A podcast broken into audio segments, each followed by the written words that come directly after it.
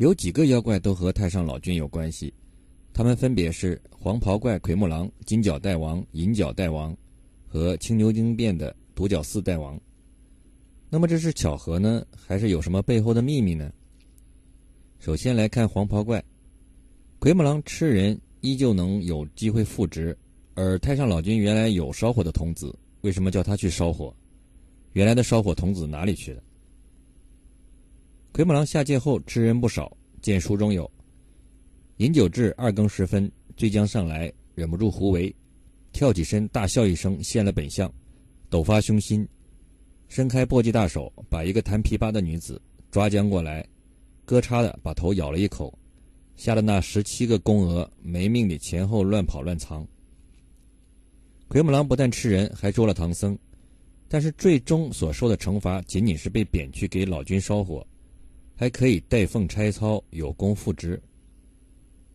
十三日点了四卯没到，都没有上报玉帝，这说明奎木狼下界有更高背景的人指使，才能让天师敢于违背天庭天条，隐瞒玉帝。难道玉帝发现奎木狼是老君派下去的吗？很有可能。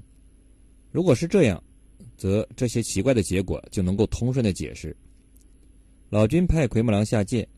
准备捉住取经的主要人物唐僧，最后未果，玉帝便只是安排他去老君那里暂时避一些风头，回来还复职。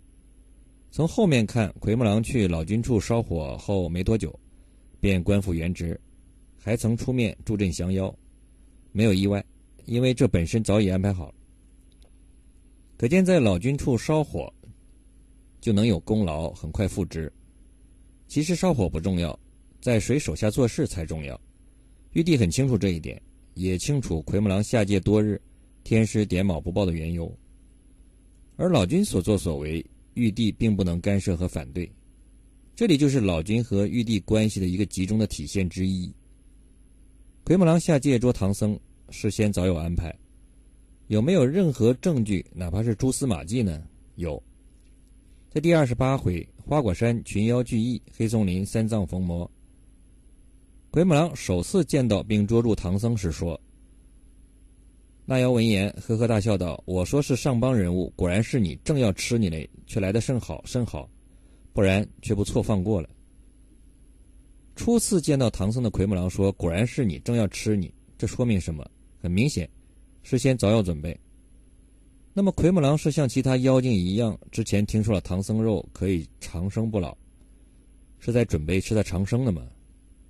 我们来看原文有：“公主道，万望郎君慈悯，看我博弈，饶了那个和尚吧，只当与我斋僧还愿。不知郎君肯否？”那怪道：“浑家，你却多心呐！什么打紧之事？我要吃人，哪里不捞几个吃吃？这个把和尚倒到哪里？放他去吧。”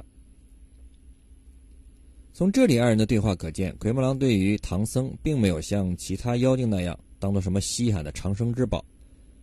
原本只是要吃掉他，像是要完成一个使命。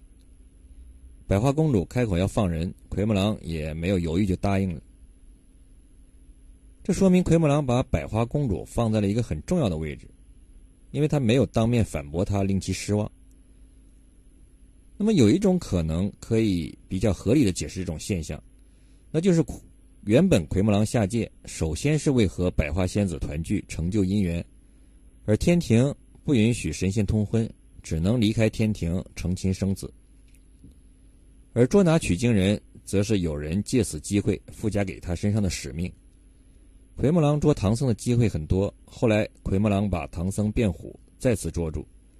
八戒和沙僧在国王的请求下，主动要捉奎木狼解救公主，奎木狼则继续完成使命，捉住唐僧。既然是受老君之托，就得完成使命，因为老君的烧火童子。恰好有别的事情重用，奎木狼则刚好顶上，前后衔接。《西游记》后八十八回的故事各自显得是比较独立，但仔细挖掘，互相之间是有紧密的关联的。